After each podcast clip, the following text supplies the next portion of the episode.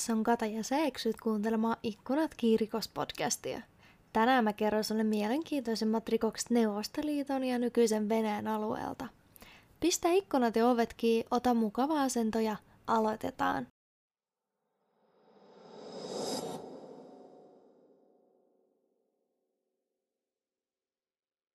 Hei vaan kaikille ja tänään me ollaan jo puolessa välissä kolmoskautta.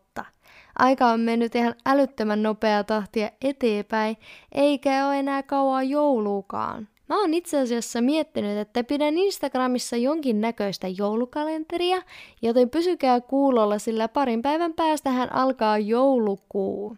Mutta siirrytään vaan itse tapaukseen ja tänään me ollaan vuoden 1974 Neuvostoliiton Novgorodin kaupungissa.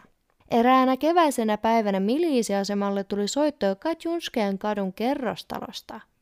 Lapset olivat talon kellarista löytyneet betoniin muumioituneen ruumiin. Tutkijathan kiirehtivät paikalle ja vastassa heitä odotti betonimöykky, josta törrötti jalka ja käsi. Sitä alettiin tutkia ja tuli ilmi, että se on maannut kellarissa ainakin kymmenen vuotta. No ruumishan kuului Annalle, joka asui kyseisessä kerrostalossa ja kun naapureilta kyseltiin kyseisestä naisesta, he sanoivat, että tunsivat kyllä Annan, mutta luulivat, että hän muutti pois. Valitettavasti Annan murhaa ei pystytty selvittämään, mutta tapausta tutkineelle tutkijalle olisi ollut tästä hyötyä 15 vuoden kuluttua.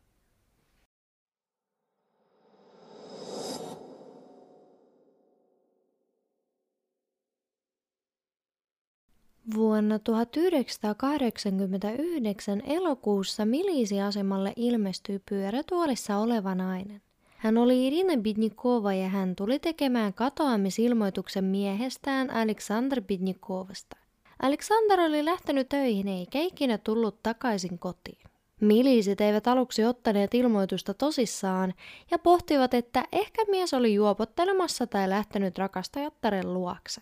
Irina oli kuitenkin varma, että miehelle oli käynyt jotain ja aneli Miliisejä auttamaan, sillä hän on pyörätuolissa eikä pysty edes toimimaan täysin ilman miestään.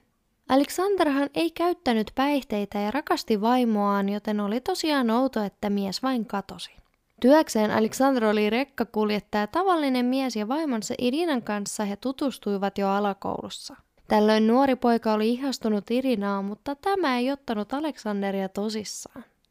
Vielä silloin Irina pystyi kävelemään, mutta hän joutui yläasteikäisenä auton alle, minkä seurauksena halvaantui.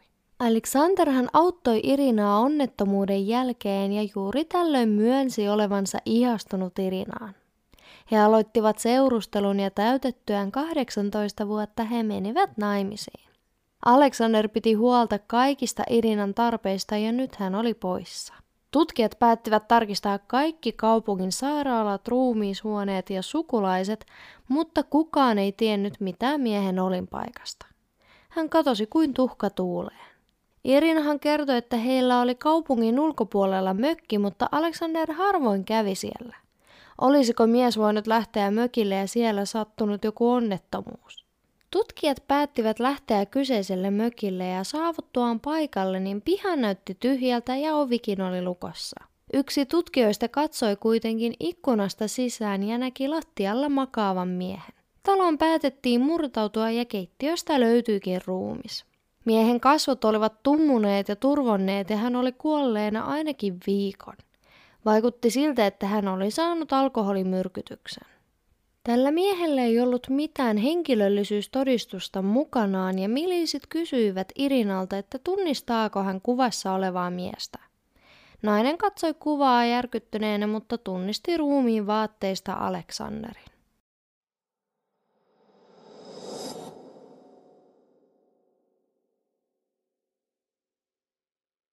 Miehen kuolenolosuhteet olivat omituiset. Miksi hän oli yhtäkkiä jättänyt vaimonsa yksin kotiin ja juonut alkoholia, varsinkin jos hän eli päihteetöntä elämää? Ensimmäiset ajatukset olivat tietenkin ne, että mies oli kyllästynyt elämäänsä, juonut itsensä humalaan ja vahingossa ottanut vähän liikaa tai sitten tarkoituksella. Toisaalta oli myös ajatuksia siitä, että kyseessä oli murha. Ehkä joku myrkytti hänet tai pakkojuotti. Mökkiä alettiin tutkia, mutta siitä ei löytynyt mitään epäilyttäviä johtolangoja. Miehen kuolema julistettiin itsemurhaksi ja Irina hautasi miehensä. Hautajaisista meni viikko, kun yllättäen Irina soitti jälleen miliseille. Joku nainen hakkasi hänen asunnonsa ovea ja huusi, että missä hänen aviomiehensä on. Miliisit tulivat paikalle ja vastassa heitä oli oveen hakkaava nainen, joka oli raivoissaan. Hänet juuri ja juuri saatiin raahattua miliisiautoon ja siitä sitten putkaan. Kun nainen rauhoittui, hän kertoi, että oli pari viikkoa sitten riidellyt miehensä Gavril Markenin kanssa ja tämä oli lähtenyt kotoonta ystävänsä Alexander Pinjekovin kanssa mökille. Nainenhan kävi vähän väliä katsomassa miestään kyseisellä mökillä, mutta sen sijaan, että Gavril olisi suostunut tulemaan takaisin kotiin, hän huusi, että Alexander lupasi löytää miehelle uuden vaimon. Nämä riidat jatkuivat pitkään ja nainen oli käymättä mökillä, mutta päätti nyt käydä katsomassa miestään ja hakea tämän kotiin. Mökki oli kuitenkin lukossa eikä kukaan avannut ovea, joten raivostunut nainen suuntasi Aleksanderin ja Irinan asunnolle etsimään miestään. Tutkijat olivat hämmentyneitä. Missä sitten Gavril oli ja olisiko ollut mahdollista, että mökistä löytynyt ruumis olikin ollut Gavril? Juuri haudatun miehen hauta jouduttiin avaamaan ja ruumille suoritettiin DNA-testi ja tuli ilmi, että kuollut mies olikin Gabriel. Alexander saattoi olla siis edelleen hengissä, mutta missä hän oikein oli? Irinahan kertoi tutkijoille kaikki miehen tuntomerkit. Hän oli 30-vuotias ruskeahiuksinen mies, noin 176 senttiä pitkä ja selässä hänellä oli iso arpi. Miehestä teetettiin katoamisilmoituslappuja ja nyt aloitettiin uusi rikostutkinta. Tutkijat olivat varmoja, että kyseessä on jonkinnäköinen rikos. Milliisit pyysivät kaikilta havaintosoittoja, mutta kaikkien yllätykseksi asemille ei tullut yhtään soittoja, mikä oli hyvin kummallista. Mitä miehelle oli oikein tapahtunut?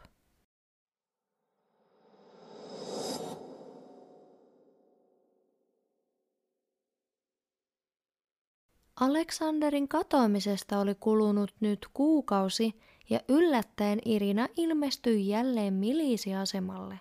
Hän näytti hyvin pelästyneeltä ja sanoi, että hänelle tuli postissa käsinkirjoitettu kirje Leningradista. Kirjeessä luki vapaasti käännettynä seuraavaa. Hyvää päivää! Tämä kirjoitus varmaan järkyttää teitä, sillä olette luultavasti huolissaan miehestänne. Miehellänne on kuitenkin kaikki hyvin. Hän on minun luonani täällä Leningradissa. Me olemme rakastuneita ja olen raskaana. Synnytän Aleksanderille terveen poikalapsen, jota sinä et pysty ikinä synnyttämään. Olen pahoillani, mutta yritän antaa Aleksanderille anteeksi. Hän ei itse uskaltanut kertoa sinulle, joten minä päätin ottaa sinuun yhteyttä. Kaikkea hyvää sinulle toivottavasti pärjäät. Miliisit tulivat siihen tulokseen, että mies oli oikeasti vain karannutti rakastajattarensa luokse ja Gavril taas teki itsemurhan. Irina oltiin jo käännyttämässä pois, mutta tämä viimeiseen asti väitti, että kirja on vale. Alexander ei ikinä jättäisi tätä. Hän yritti saada tutkijoita jatkamaan tutkintaa ja miliisit lupasivat tarkistaa kirjeen. Kirja lähetettiinkin käsikirjoitusanalyysiin ja tuli ilmi, että kirjeessä on kahta eri käsialaa.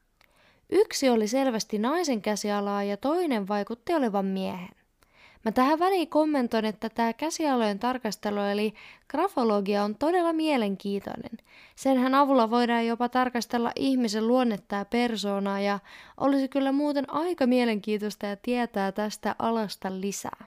No mutta siis kirjeen lähettäjät päätettiin löytää, sillä niin toivottiin, että samalla löytyisi Alexander. Kun kirjettä sitten tutkittiin tarkemmin, niin tutkijat olivat varmoja, että sitä ei oikeasti lähetetty Leningradista, vaan sen tehtävänä oli hämätä tutkijoita. Aleksanderin ja Irinan lähipiiriä alettiinkin kuulustella, sillä tutkijat olivat varmoja, että lähettäjä oli hyvin läheinen perheen kanssa. Miliisit muuten keräsivätkin salaa naisten käsialoja pyytäen heitä kirjoittamaan paperille vaitiolovelvollisuusvalan. Valojen käsikirjoituksia verrattiin kirjeeseen siinä toivossa, että kirjeen oikea kirjoittaja löytyisi. tutkijoiden onneksi yksi käsiala muistuttikin kirjeessä olevaa. Se kuului 54-vuotiaalle Olga Studinchinille. Nainen oli töissä postissa ja mikä sattuma, hän olisi voinut helposti saada kirjeen näyttämään siltä, että se tulisi Leningradista. Olgan taustoja alettiinkin tutkia ja tuli ilmi, että hän oli Irinan ja Aleksanderin naapuri. Hän kävikin usein Irinan luona juttelemassa ja pitämässä tällä seuraa.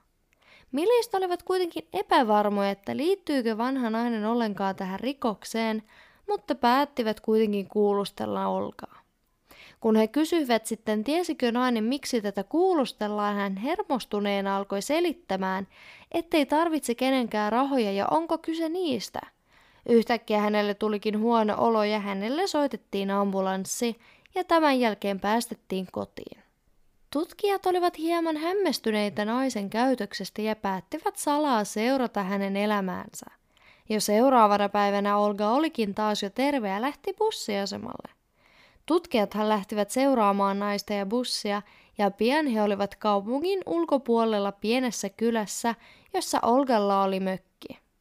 Nainen meni takapihalleen ja lapion kanssa alkoi kaivata jotain ylös. Kun tutkijat sitten tarkastelivat tarkemmin, mitä naisella oli käsissä, niin he näkivät ison kolme litraisen lasipurkin. Se oli täynnä seteleitä. Tässä vaiheessa tutkijat tulivat piilostaan ja pidettivät naisen. Tällöin Olga murtui ja kertoi, mitä tapahtui. Tuli ilmi, että hän vei töissään välistä rahaa. Yhden ruplan seteleitä vähän väliä ja näin hän sai kerättyä itselleen mukavan summan. Kokonaisuudessaan hänen pihassaan löytyi 15 kolmen litran purkkia, jotka olivat täynnä rahaa. Näin vielä yksi rikos saatiin selvitettyä, mutta ei edelleenkään ollut mitään yhteyttä, miten Olga liittyisi Aleksanderin katoamiseen. Hänet ajateltiin jo poissulkea epäiltyä listoilta, mutta tutkijoita häiritsi, miten hänen käsiala muistuttaa kirjeessä olevaa. Olgaa päätettiin vielä hieman tutkia ja tuli ilmi, että hänellä on nuori 16-vuotias tytär Sonja. Tällöin yhdelle tutkijalle tulikin mieleen, että pitäisikö ihan vain varmuuden vuoksi tarkistaa Sonjan käsiala. Joskus vanhempien ja lasten käsialat muistuttavat toisiaan, ja jos kirjeen käsiala muistutti Olgan omaa, olisi hyvä tarkistaa varmuuden vuoksi Sonjan käsiala. Kukaan ei halunnut uskoa, että kirjeen olisi kirjoittanut 16-vuotias tyttö, mutta grafologit olivat eri mieltä. Käsiala kuului sadan prosentin varmuudella Sonjalle.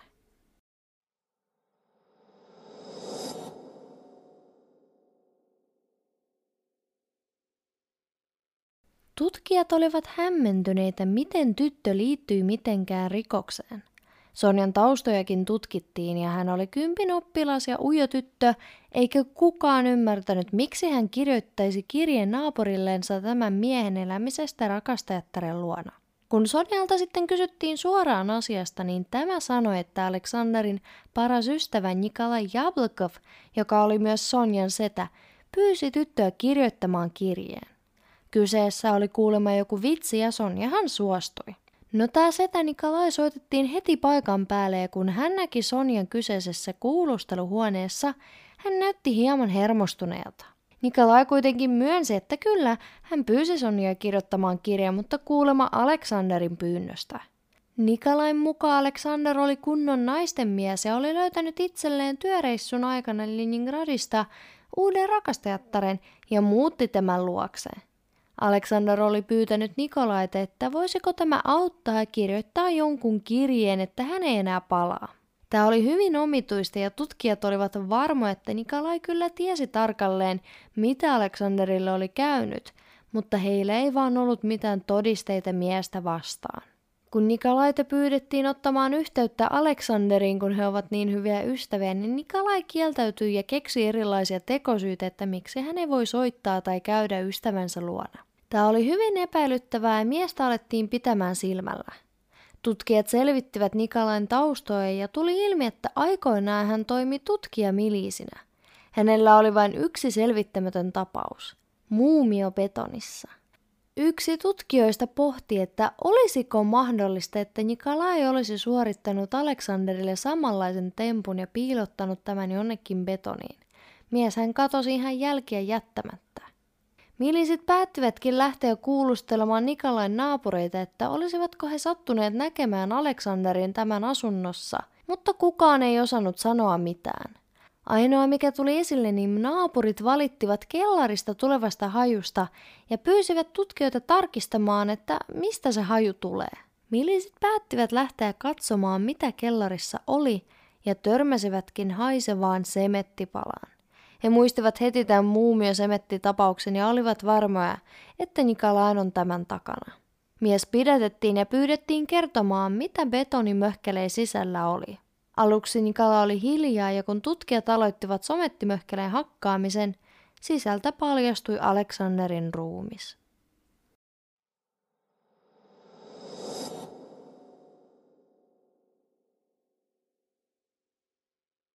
Nikolai kertoi, mitä oli tapahtunut. Noin kuukausi ennen murhaa Nikolai ja Aleksander olivat työreissussa Leningradissa.